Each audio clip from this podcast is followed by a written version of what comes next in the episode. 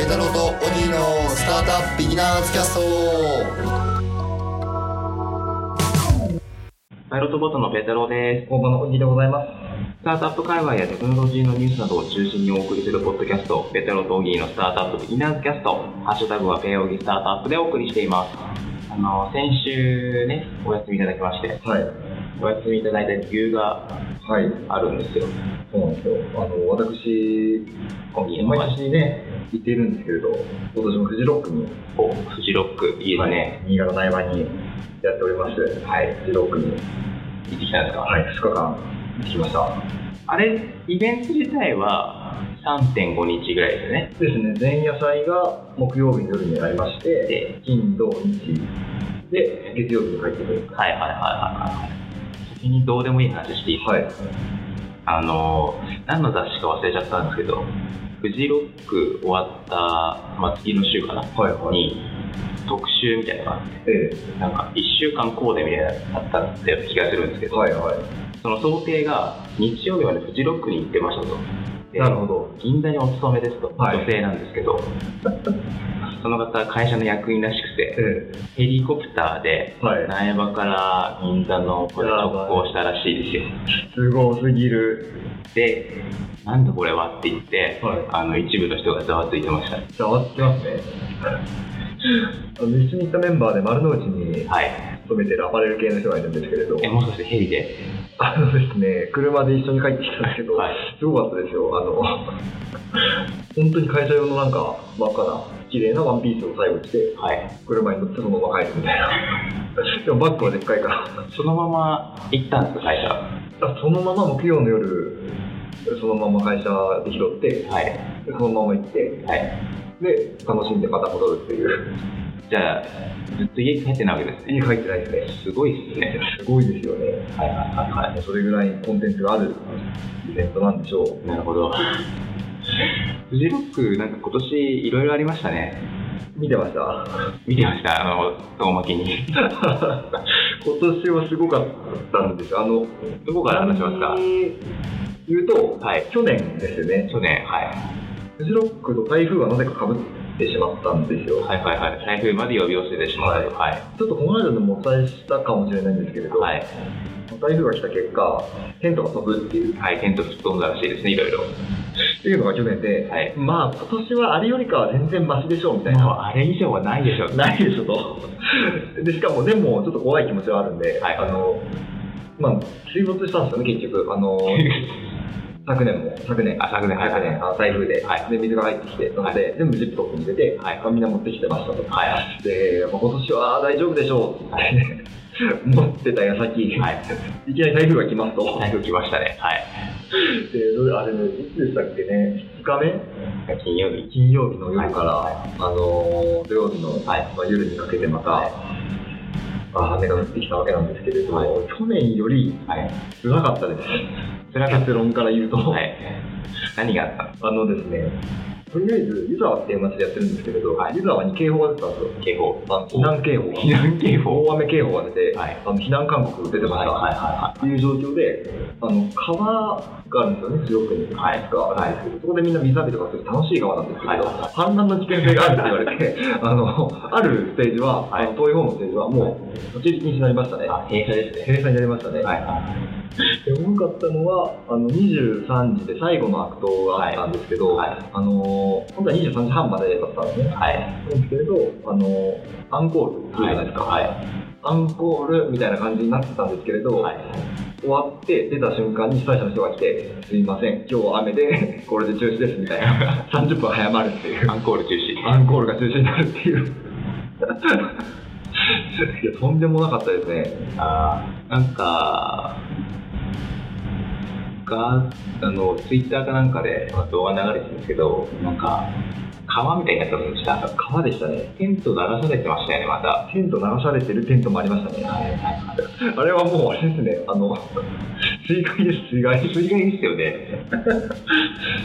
いやしかも山道じゃないですかいや、知らん。あや山なんですよ、はいフジロックって山の中でやってるんで、はいあの普普通に大雨の時の山って危ないじゃないです普通に危ないですよ。普通に立ち入らない方がいいです。そうですよね。なんかある一部の道は、普通にあの胸ぐらいまでその泥水がないと通れないみたいなあー見ました。ところがありまして。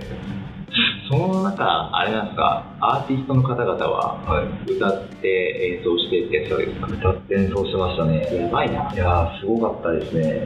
ロックって大変ですね。いやー、こんだけ大変なんだなって思いましたね。はいはいはい。でなんかフジロックをちゃんとした服装で来るというか長靴とか、あのレインコートとかちゃんと持ってくる人をこれまで結構バカにしてたんで すよあのなんか何やってんだみたいな、サンダルでいいでしょみたいはいはな思ったんですけど今回いや本当に膝下ぐらいまでの水がいはあるようなところばかりでい。まあでも、もはや長靴も役に立たなかったでしょうね。可能性としてはそうですよはい。いや、もう面白かったですよ。なんかレインコート着てたんですけど、はいビニールの。レインコートって雨が染みるんだって思いましたね、初めて。激しすぎる。激しすぎて。まあそんなフジロックでございますが、はい。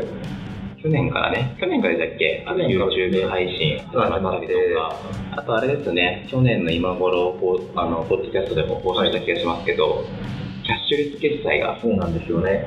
始まっていたりとか、はい今年もなんか新しいですね。あ、今年もありましたね。今年はもう全部フルキャッシュレスでしたね。へー見ていると、やっぱりもう、現金で払ってる人は少ないですね。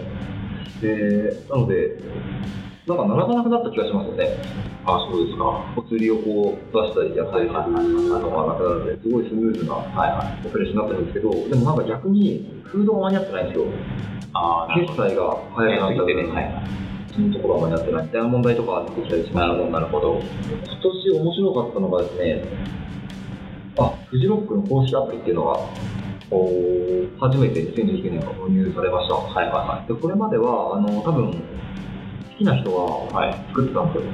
あの、タイムテーブルみたいなのを独自でね。独自で作って、はいはいはで、マイタイムテーブルというか、自分が見たいアーティストだけチェック入れていけるようなはいはいアプリを作っ使っ作っていて、あのーなんか超ハイテクなエクセルみたいなやつね。ですね、ですね。はいで、みんなそれ使ってたんですよね。はいはで、今回から公式アプリが登場しまして、もちろんそういうタイムテーブルの機能もありますし、マはいップとか、はいがついてるんですけど、便利だったのが、混雑状況。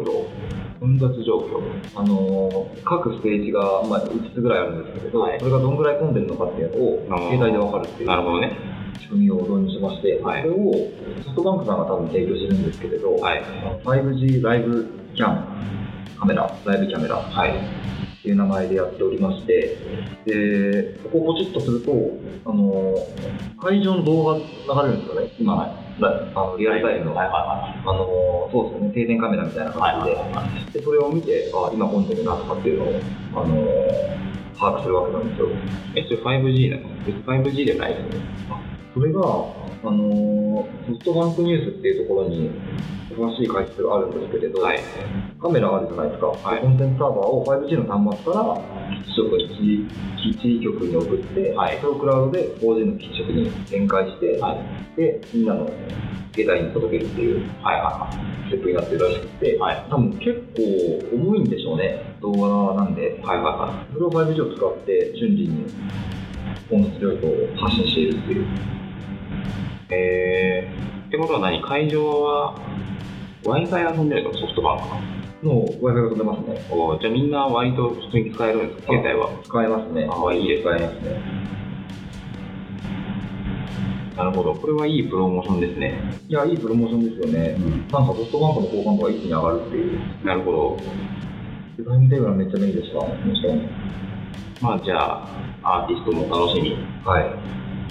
あ、でも面白かったのは、なんか、アーティストの紹介ページみたいなのがあるんですけれど、はいそこの、ちょっとサンプル聞くみたいなのがはい。ほとんど Spotify だったんですよ。おー。なぜかわかんないんですけれど、はいはい。良いですね。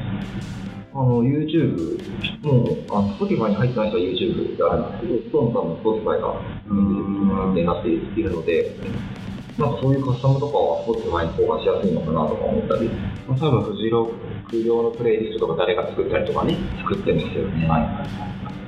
良いですね。いや、なんかどんどん毎年テクノロジー度合いが上がってきますね。出てますね。いいですね。じゃあ、来年はどうなるんでしょうね。まあ来年は VR じゃないですか。今回もね、あったんですよ。あんのはい。その 5G を使って VR 体験ができるっていうえのはやってたみたいです。はいはで、そのデモ施設みたいなのも会場内にあってー、はやってきました。いはいはい。え普通に、そうですね、なんかアニメで見てるアバターみたいな感覚でー、入れたので面白かったですね。来年は 3D で、はい。ちょっとやってますね。えっと、新卒とも僕は水害に合わずに、えぬくぬくと。ー、いやー、そして面白かったのがですね、一緒にフジロック行ったメンバーが、はい。まあ、雨じゃないですか、濡れるの嫌だからって言って、はい。普通にホテルでライブ配信してましたね。むちゃくちゃだな。いるのに。ホテルも撮ってたんだ。はホテルとベストをなんか撮ってるメンバーがいて、でいはいはいは、そいつはそこに泊まってましい。ためね。っちゃそこに泊まれた。ただの秘書ですね。そうなんですよね。なるほどね。そんな感じでございました。はい。じゃあ、来年も、授業楽しみに、はい、いってらっしゃいませ。じゃあ本日はこの辺でお別れしたいと思います。ベテロとオギーのスタートアップビギナーズキャストでした。さよならさよなら。